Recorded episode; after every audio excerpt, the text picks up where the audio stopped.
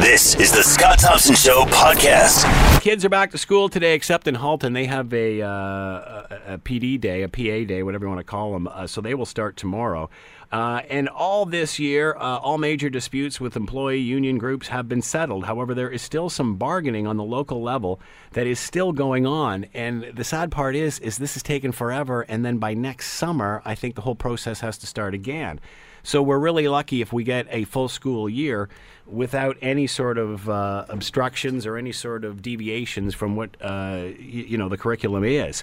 To talk more about all this, Dr. Charles Pascal is with us, former deputy former deputy minister of education, currently professor at Ontario Institute for Studies in Education at the University of Toronto, and is with us is with us now. Good afternoon, doctor. How are you today?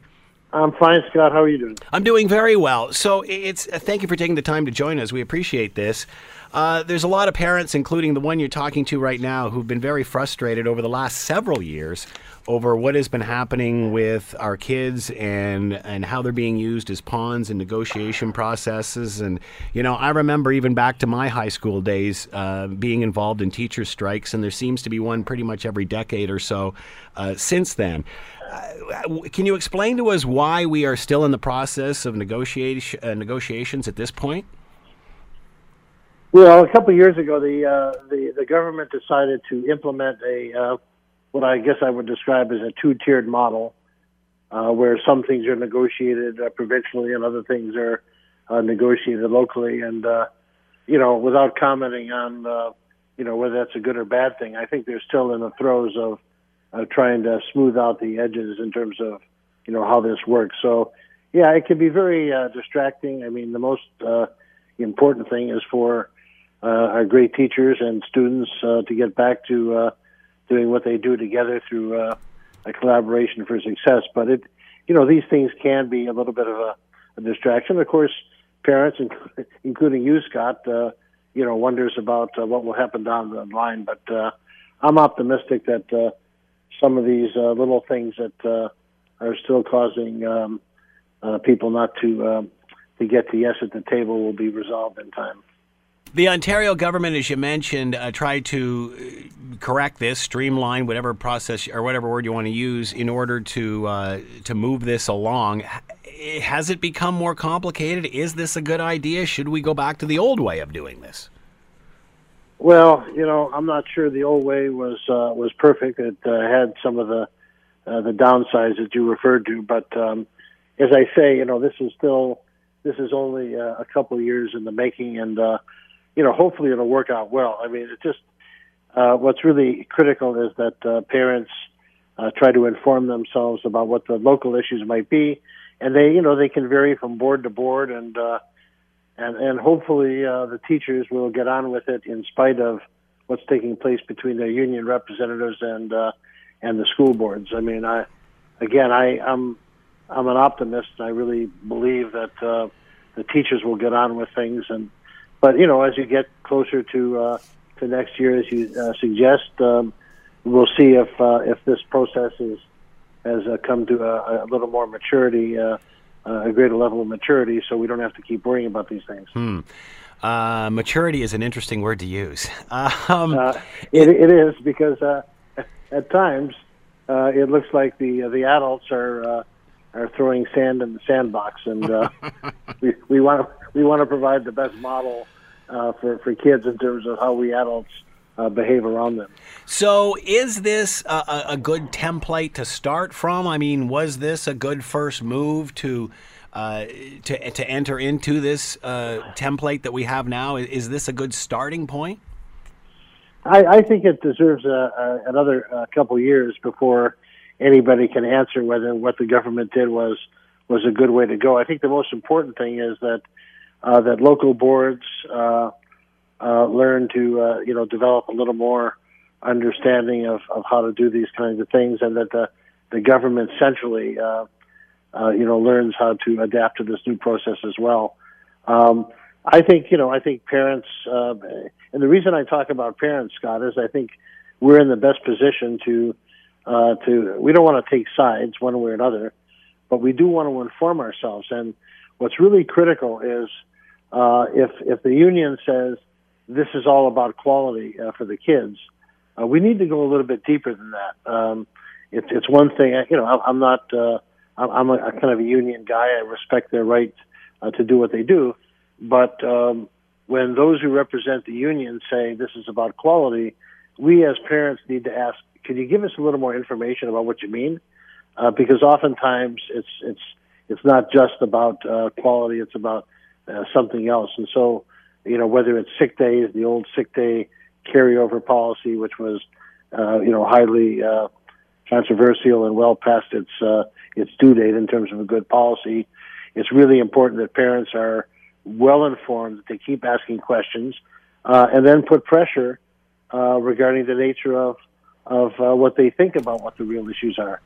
Because uh, I think you know parents can have adult conversations with the trustees that they elect to their school boards.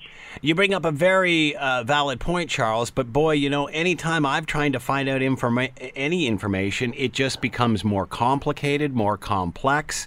Uh, and and then you get accused of well you just don't know what you're talking about but it seems as if it seems as if they want it that way. They don't want people asking questions. They want everybody just to believe what they're saying, and we just move on with it. And then when you try to question it, they say, "Well, you don't know the no, don't know the issues." Well, explain them to me. But again, yeah. they they seem to be so multi-layered, so complex. It's impossible for the average parent to even understand what they're talking about. Well, uh, Scott, you make an excellent point, and and here's, I guess, if you were to ask me, you know, what's the best advice I have for parents uh, on this first day back at school, except for Halt.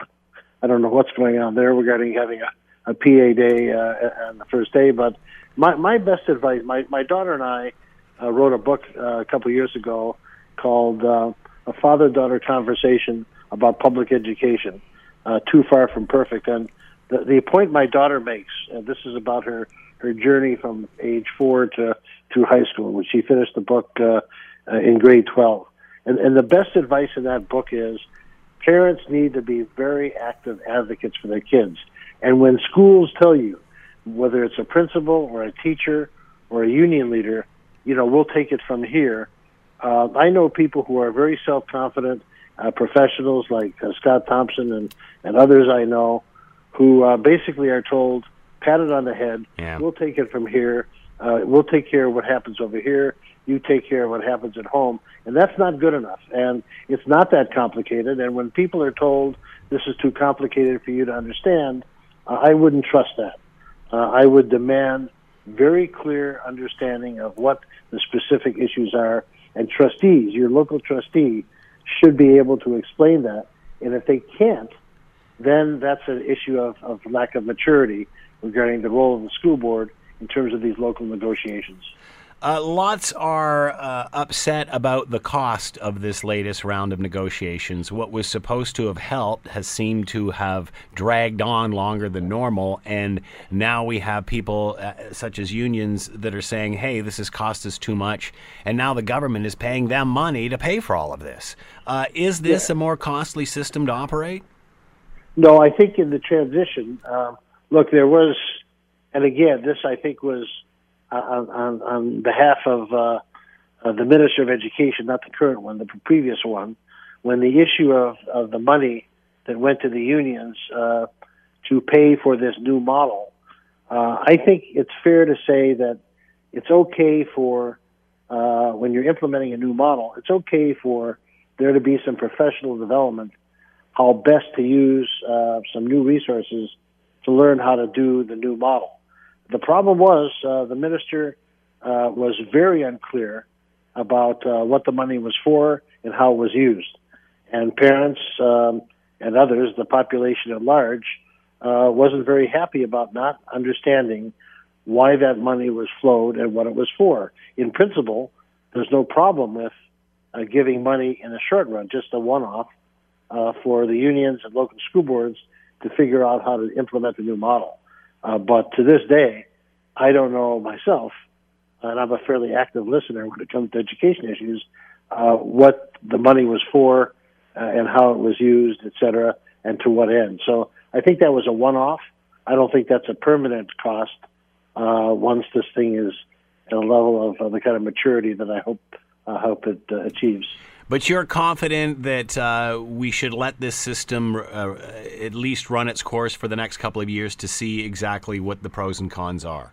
Yes, but not without the kind of information that I think uh, Scott you suggest needs to be forthcoming. I mean, I I don't think we should just sit by. I think as issues regarding local bargaining arise, I think um, I think parents and guardians and the public at large uh, have every right to know specifically what the issues are, and and, and there's nothing so complicated uh, that can't be uh, put into uh, simple terms, and and so this notion that uh, uh, we should sit by and let it happen.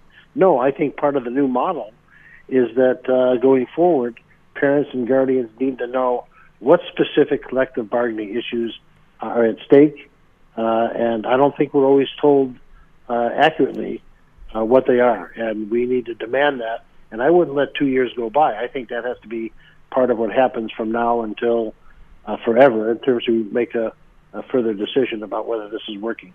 When a parent is faced with a union on one side and a and and, and a government or, or politics on the other, what are they to do? Who are they to believe? Which side? Because it seems that everyone's out for themselves except for the kids.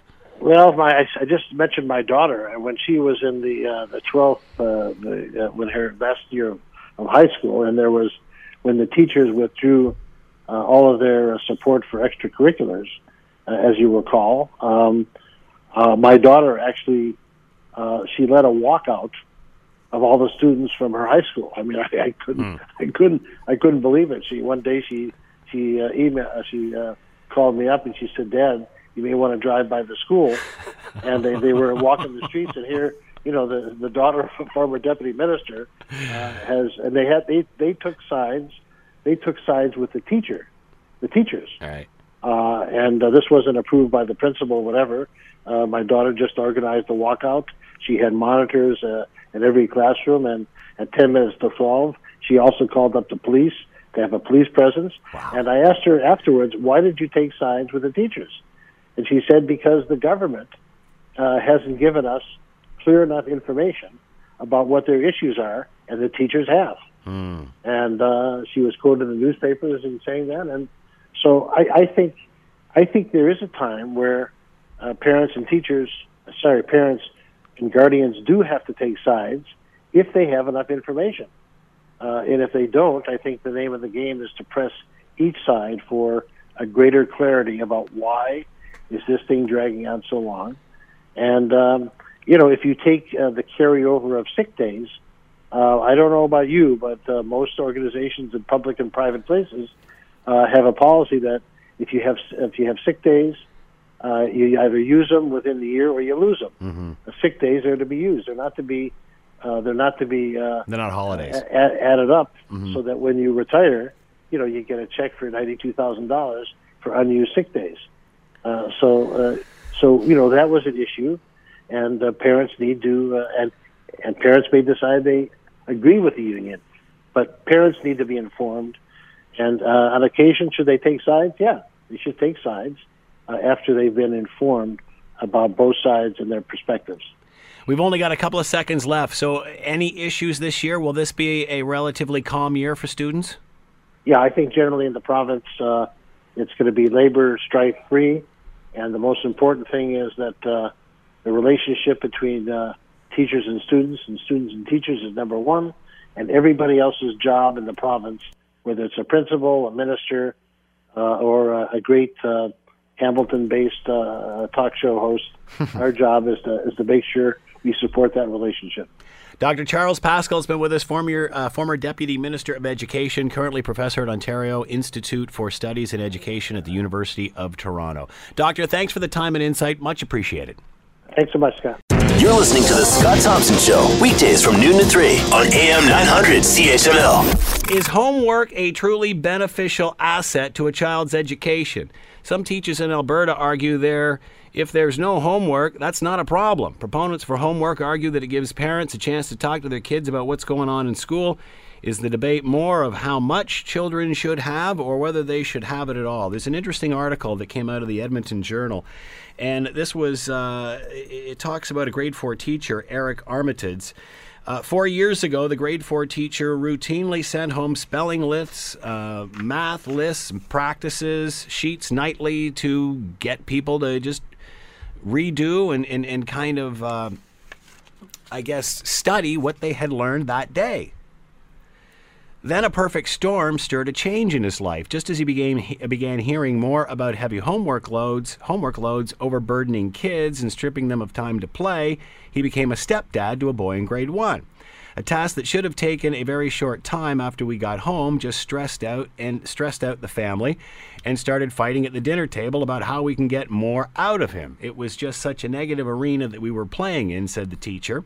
He thought, if this is happening in my house, and it's only one kid, it's got to be happening in other places as well. So he is one of several Alberta teachers who say they can teach just as effectively and maybe better without loading down their pupils backpacks with exercises and insi- and assignments. However, proponents say homework gives the kids and parents a chance to talk about what's going on, and children assigned homework also perform better on tests, according to some studies. Although more homework, they say, is not always better. An ongoing debate to talk more about all of this, we bring in Annie Kidder. She is the executive director of People for Education. She's with us now. Annie, good afternoon. How are you today? I am very well, thank you. Hope you had a restful summer. Uh, some of it definitely was. Four weeks of holiday was very, very good. Beautiful. Good for you. So, the homework issue, nothing new. How do you balance this? Well, balance is the right word here, too. I think it's important, first of all, that we look at the evidence and we not just go with whatever our instincts are and go, actually, people have been doing research about this for many, many, many, many years.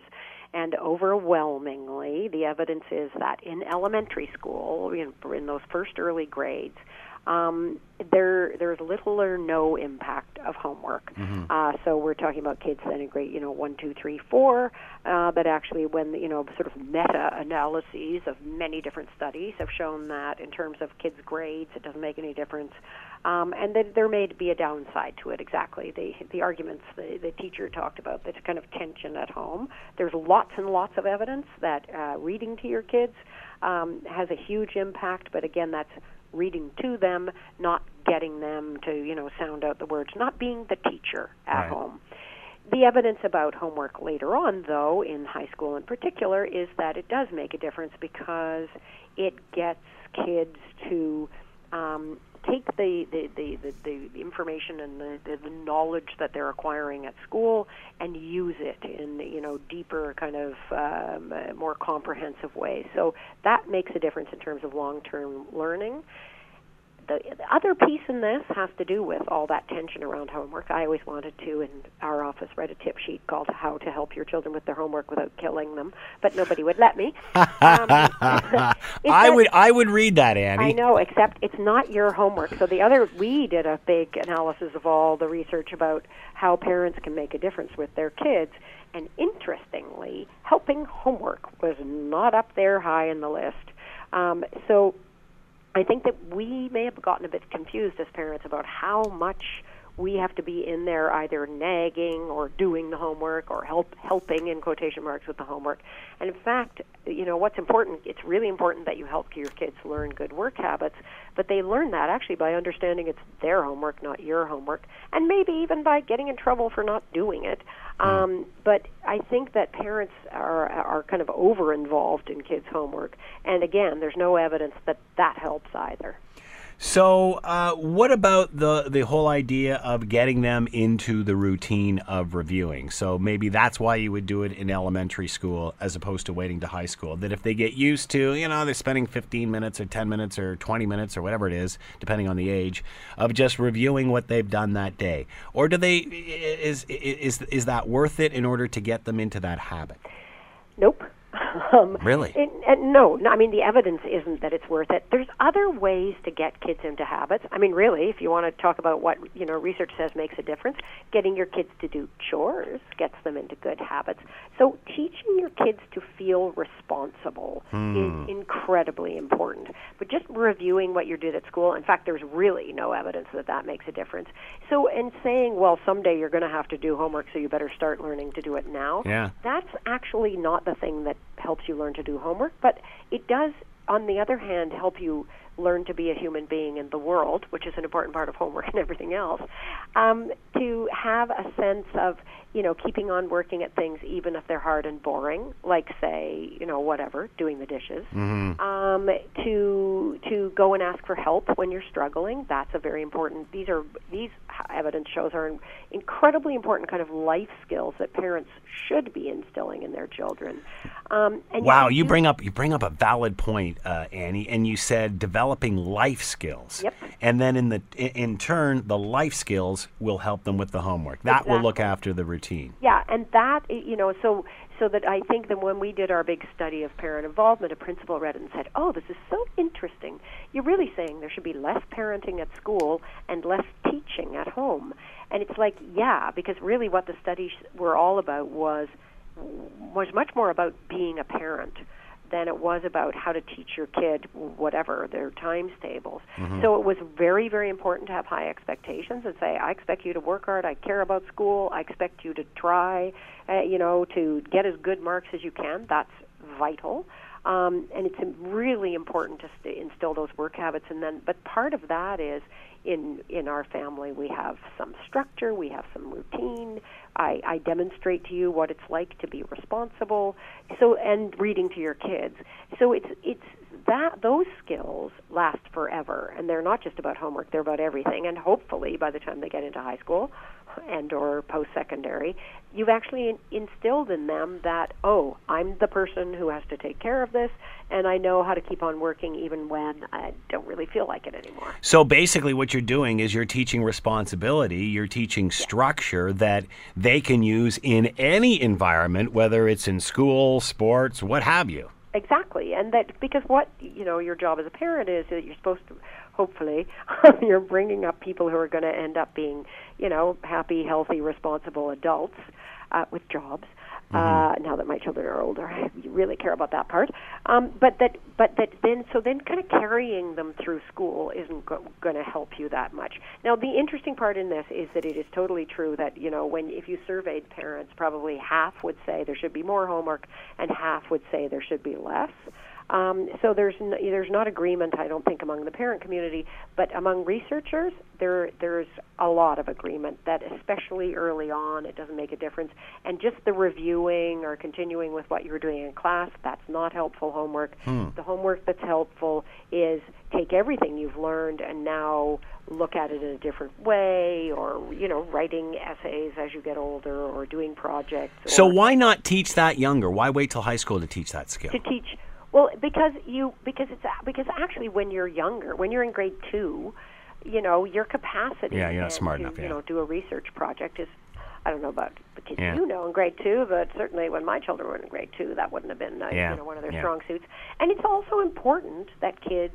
It is important that they play, they have free time, they use their imagination, you know, and and it's you know, and definitely as you get older, you have to take on more and more responsibilities. But you you want to you want to keep the joy in learning for one thing. And and again there's just no evidence that, that that's the thing that helps you know hmm. starting younger and younger. So how do we find the balance? How do teachers find the balance? Well the, it's hard because there is the world outside of education which has its has a lot of opinions about how it should work. Um, so I'm sure there are teachers who say I don't assign homework and parents complain because they want to see what their kids learning at school and they feel like homework is a sign that they're learning something. Uh, other teachers do assign homework and parents complain that it's too much. Um, so I think, you know, maybe underneath all this is how important it is to communicate uh, with parents about what you're doing. This is why I'm doing this. This is why there's no homework in my class because kids are only in grade two. This is really the thing you could be doing at home that makes a difference um, and so that that communication actually would help probably hmm. in terms of you know helping to find that balance. Is homework being used in place of parenting? Don't want them on the devices, so get them doing homework. Well, I don't, I don't know, but I think that maybe for, for sometimes for parents, it's the thing you can understand that your kid is supposed to be doing. So yeah. maybe we, maybe you know, and instead of figuring out other things, it's like, don't you have homework? Um, I, I'm not sure, but I don't think that I. I think it's more that we. It's become. It's a kind of habit It's like you go to school and then there's homework. Except I there's there there's I think this is based on no science. I feel as if there is more likely to be homework now younger than there used to be. Hmm. So that the you know the assumption that kids in grade two will have homework, I that didn't there didn't used to be homework that young. Yeah. And that's where you know it is really important we go that we go. There's evidence actually that this doesn't help. So maybe we should really try and can the homework. That And what is the magical age? Is it grade nine? Is I- it going into grade nine where know, it changes? It's so funny because I was talking to somebody about this yesterday, and I couldn't remember if it was the birthday party rule, which is you get to invite as many people as your age, or if that or there was a homework rule about it's like ten minutes per grade. Uh, Yeah. I feel like there's something in there. So th- I don't think there is a magic number, but certainly it's over with the research about not primary school, like not up to grade three, four. That it, everybody's really in agreement about no, uh, you know, it doesn't help. Um, and then after that, there's a lot more division about about when there should or could be homework. Annie Kidder has been with us, Executive Director, People for Education, talking about homework, when it should start, and the benefits of it. Annie, as always, thanks for the time and your expertise. Much appreciated. Thanks a lot, Scott. Thank you. Bye-bye.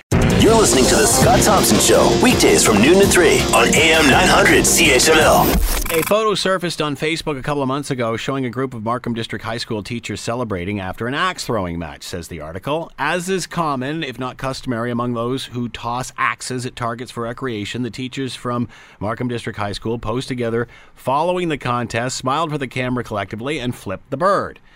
When the student posted the uh, teacher's saucy uh, memento, they f- there followed a storm of parental outrage and bureaucratic damage control. Uh, Freedom of Information Act by the Sun uh, had the board quickly reacting by first trying to blame the student who posted the photo and offering suggestions about what he should say to reporters. Boy, uh, I don't know. I mean, they're not at school, they're out socializing. What's wrong with a pile of people who are posing for a photograph? And I don't know if it's customary after axe throwing to give the bird or what, but because these are teachers, are we holding them to a higher standard? I mean, what if this was a group of, you know, mixed league baseball players out playing and after, you know, a few beers had the same photo? it we, we've heard lots about posting pictures we shouldn't be posting and having to explain them but are we going too far with this? Uh, my I I would say yes. I'd say you know I have no problem with the teachers going out for a social activity and posing for a picture afterwards even if they are flipping the bird. Some are even giving the thumbs up uh, to talk more about all of this, uh, Alyssa Freeman is with us, Principal Alyssa PR Communications, and with us now. Hello, Alyssa. How are you today? Well, how are you? What I'm a do- good story for the first day back. Well, isn't it though? but is this not taking it too far? Like I'm sticking up for the teachers on this one. I mean, understand. what do you think? You know what? When I first saw this uh, this story, I was thinking, oh, you know what? This is this is taking things a little bit too far, just as you said, Scott. But you know, when you get more into it, here is the issue that I have. It was the board's mismanagement and reaction of it that is making this the story, less so than actually the picture. Good point. So the picture is the picture is a picture. The mistake that they made was that if you're going to post this in a publicly accessible Facebook page, then that's that's the first mistake. The second mistake is is that uh, you know once the board gets a hold of this, they tried some damage control, but I have to tell you, it may have been the worst damage control I had ever seen. Hmm. So what they tried to do was, you know, perhaps give things like, okay, can we make the student say this? Can we, um, Wow. you know, can we try and cover this story up? Can It's like the old story, they- they once you tell one- everything except the first rule. The first thing they should have done was, you know what? We apologize. We will be talking with the teachers. We will be uh, reviewing our uh, social media policy with them. Um, they should have cut it off at the knees. Instead, what they did is that they did undamage control, and they, through so, some very untoward actions, actually helped fuel the fire of this story. Uh, one, it's like the old thing. Once you tell a fib, then you got to tell another one, and then another one, and then another one, and then it just gets out of control. Well, my mother used to say, if you want to be a good liar, you have to have a good memory. and that's why I never lied because I could Okay, never remember God. what the Oh, hell okay, I ever that'll said. Be another show. I know, I know. Let's move on. Yeah, uh, me with the angel. Uh, me the angel. Uh, so, is this political? Here's a famous line: Is Mm-hmm. this political correctness gone too far? in some cases, you know, on on the one thing is that here's a bunch of teachers. They had a very fun axe throwing event, not your usual meeting at the pub and having a beer after work type of thing. And they were all probably having a great time, and they flipped the bird in a picture. So you know, there's that. The other thing too is that this happened quite a while ago, and it's resurfacing now. So the fact that they didn't deal with it properly at the very beginning, that's what happens. These things tend to rear their ugly heads again and again unless you cut it off. So, you know, yeah, are they allowed to take a picture and flip the bird? Sure they are. Should they post it on a public Facebook site? No, they're teachers. No, they should not. They should have a closed group. It's easy to do. All you do is you invite the people that are in the picture in order to, um, uh, b- the, Yeah. or the only ones able to access this Facebook page, and that's it. And that's it. You know, anytime you do a picture, I remember there was um, some picture a while ago. I think it was Miley Cyrus, and maybe it was one of the, the U.S. swim team. And I think they were going to an Asian country for uh, a competition, and then they all sort of made themselves have eyes that are similar to Right. that of the Asian culture. Well, that picture went like wildfire, and everybody had to apologize all over themselves. And you tend to think, well, gee, I'm not a celebrity. Why is this even happening to me? Why is this scrutiny happening to me as an ordinary citizen? And the fact of the matter is, when you are in charge of other people's children for any period of time and you work for an institution that parents and people trust uh, in order i i of the care and education of their kids, yeah, that holds you to a higher standard. And you know, everybody says it's not like the old days. Well, in the old days, they didn't have social media and Facebook, so this stuff would have never gotten around anyway. No, I know, and you know what? That's sort of the frightening thing about this, is that people use this. I mean, I will say that the student who did this, I mean, you know, really, did you need to do this? What was your point in being able to do this? Oh, you can totally Uh, see I- why the student did it. Exactly for well, all of uh, these you know, reasons. exactly. So, you know, the fact of that matter is like, okay, well, you got your jollies out, out, out of this, so. But you know, sometimes I really do have to look at people's motivation when they go out of their way to embarrass people. Mm, good point. You know, you can't even go anywhere in the city. You know, There's CCTV cameras everywhere. Yeah. if somebody wanted to get a picture of you, they could. Would it be better to have the teachers posing flipping the bird or uh, a picture of them maybe having class pictures up on the targets? You want me to? What that? What's the worst offense?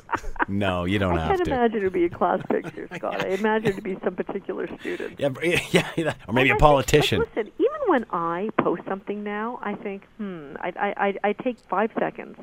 It's just five seconds, people. So if you know, you also tend to think, okay, if I post this, is my clergy member going to be okay seeing this? Hmm. Like, is my rabbi? Would this be something I want to show my rabbi? Is this something I want to show my priest? Is this maybe show me? You know, so when you think of people in that type of position, is this something that we would want our principal to see? So, you know, take five seconds, and if the answer is no to any of those questions, then don't do it. But people are so quick to get things out on social media and see that immediate reaction in the way of likes or thumbs up that they lose that filter. So it's it's like you know when you get dressed in the morning, don't forget to insert your filter, the one that goes between you know your brain and your fingers if you're typing, or your brain and your mouth. Alyssa Freeman's been with us, principal, Alyssa PR Communications. Sound Alyssa, like a principal today, Scott. Oh my goodness, as always, thank you for your expertise. Much appreciated. my pleasure. Have a great day. You're listening to The Scott Thompson Show, weekdays from noon to 3 on AM 900 CHML. when kids well you know when i first noticed this uh, well of course i have kids one going into grade four and one going into grade nine and and you see you hear the and see the commercials for back to school which i don't know i think they start in may now don't they uh, anyway, uh, they seem to start towards the end of the summer, and it's you know the clothing, the school supplies, and whatever. And now we're also hearing cell phone plan commercials. So you know, keep a keep a uh, keep tabs on on the chitlins through your cell phones, and are offering plans just like back to school clothing or back to school supplies on cell phone technology for your kid. So it obviously raises the question: What age is a good age to allow your ha- your child to own or not own, but certainly because they ain't paying for it, you are. Uh, own a cell phone. Have a cell phone in their possession. Is it an issue of keeping tabs on your kids? You want to know where they all are all the time. Uh, the old days, it's be home by the you know the time the street lights come on. To talk more about all of this and and weigh in on what is the perfect age to uh, phone up your kid, uh, Terry Plante is with us, media education specialist, Media Smarts, and Canada Center for Digital and Media Literacy, and is on the line with us now. Hi, Terry. How are you today? Hi. Uh, good, thank you. Uh, explain to everybody what Media Smarts is all about.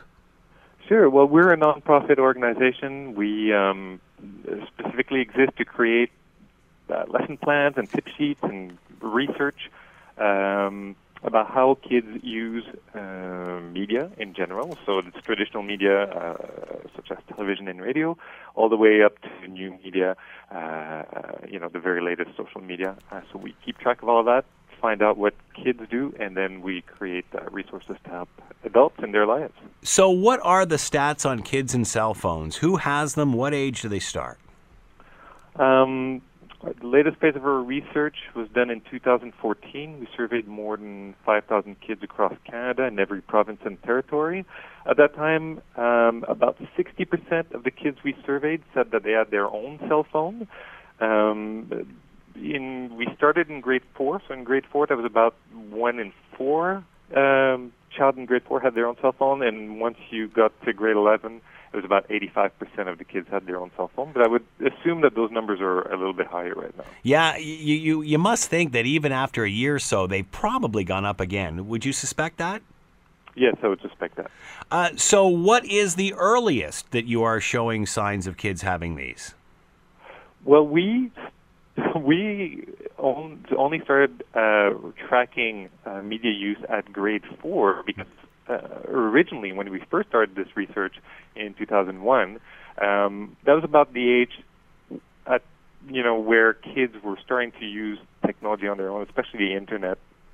Um, and we are going to have to uh, change um, the age range that we do research because other research around the world is showing that kids um, as early as two are starting to play with devices. Obviously, not cell phones, yeah. not to make calls, but certainly uh, uh, tablets and so on. Um, so I know from other research that children under two are playing with uh, technology. Do we have to divide uh, up this group between those that are actually using cell phones and those that are using some sort of device or some sort of, um, I guess it wouldn't be a game, but a device that could be used to play games? I mean, obviously, when you've got a two year old, and, and there's lots of two and three year olds using technology now yeah. in some form, but not necessarily in the phone, the, the uh, form of a basic phone that they can yeah. use to communicate uh, with their parents and such. Uh, do we have to separate between whether it's a device for this or a device for that? Not really, depending on your concern.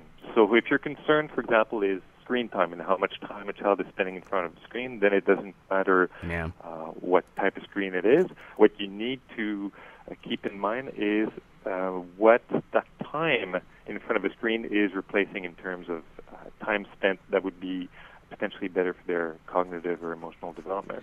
But if you're looking at some of the features that are a little bit more unique to phones, um, for example, geolocation, um, which would theoretically allow somebody to track the physical position of a child, then yeah, at that point, then you do need to start looking at the phones specifically. But most of the issues we track, anywhere from uh, privacy to excessive use to um, to uh, the, the setting um, are more or less independent of uh, the device because you have to remember as well that, and that's something that parents often forget, and you mentioned it, that some uh, of the newer uh, video game, portable video game machines allow you to connect to the internet as well. So Right. any questions that you have, concerns that you have that are related to the internet, then need to take into account those devices as well. So, how do you explain the use at a young age? Is it about just being connected and, and we live in a technological world, or is it about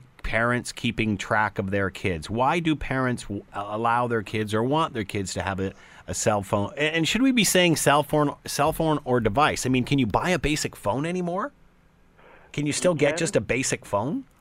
Yes, yeah, you can still buy a basic phone, and that's one of the pieces of advice we give to parents who um, are mostly concerned, let's say, about safety, where they want the child to have some way to make a call in case of an emergency. Well, then, if they don't need to have access to the internet in any way or have access to apps, uh, then in that case, it might be better to get what's called essentially a dumb phone instead of a smartphone. a dumb phone. Well, that'll market well with the kids, won't it? oh my. yeah. So, do you, is that happening a lot, Thierry? Do you do you see people that are just getting basic phones for kids, or is it ending up being a full blown device? Oh, that's a good question. We we actually haven't checked ourselves what kind of device they had. We basically just asked whether or not they had a cell phone, and that was meant to include uh, smartphones and and others. Um, I I would suspect that for the younger kids that might be true, but for the older kids, most certainly not, since part of the appeal of having a, uh, a cell phone uh, when you're in high school is being able to communicate with your friends through uh, a whole bunch of different apps. Although, yeah, I suppose you could get away with just simple texting. Um, and again, that's uh, some of the advice that we have for parents who are concerned about children spending too much time with their devices to potentially disable the texting uh, function of a phone um, if the phone is meant to be only in cases of emergency. I can see too buying as what you called it a dumb phone for your kid. That would be like buying them the wrong type of clothing or the wrong. I mean, they just they would probably not rather not even bring it out than than use it, right? Especially for older kids, there's definitely, you know, for good or ill, there's definitely a peer um, fitting in with your your peers uh, factor to consider, and it's definitely a question to ask yourself as a parent. Is and to have discussion to have with your older children is um, to what extent it might ostracize them from the rest of the you know the group of their peers if they you know if they they don't have such a device and you may find out that it doesn't really and that's fine Uh, so, how young is too young? Where do you draw the line? How do you balance all of this? Well, in terms of cell phones, there really is no uh, age limit. Obviously, they have to be able to physically operate it. Um, the so it's you as a parent would know if your child is able to even dial a phone number on a cell phone or turn it on. Um, but in terms of whether or not it's it's a good idea, um, because there's so many factors, it's it's really up to the parent to decide. Okay, my child is ready for a cell phone, or, or, or Like you said, with, with peer pressure and such, are parents feeling pressure to provide their kid with such devices as part of the back to school plan? I would uh, I would assume that many are, and it's it's probably uh, something very similar to the kind of um, repeated asking you get during uh, Christmas time as well, which uh, we call here the uh, the gimme season, and we do have a, uh, a tip sheet on that for parents on how to resist the gimme season. So, uh, what about the schools? How do they feel about all of this? Well, so we also did a survey with teachers uh, across Canada last year and asked them specifically how they use technology in the classroom and how they feel about it. Um, what was great there is that most teachers feel confident about using technology in the classroom. Uh, they feel that they know how to use it and how to use it in a way that supports education rather than teaching the technology itself. But they did say that um, out of those devices that are banned in the school, uh, cell phones are on top of that list. And yet, when they are permitted, um, teachers that told us that they do permit the cell phone in the classroom, those are the devices that the most are the most used. And we do have a lot of examples of uh, very good and creative uses of cell phones and smartphones in particular.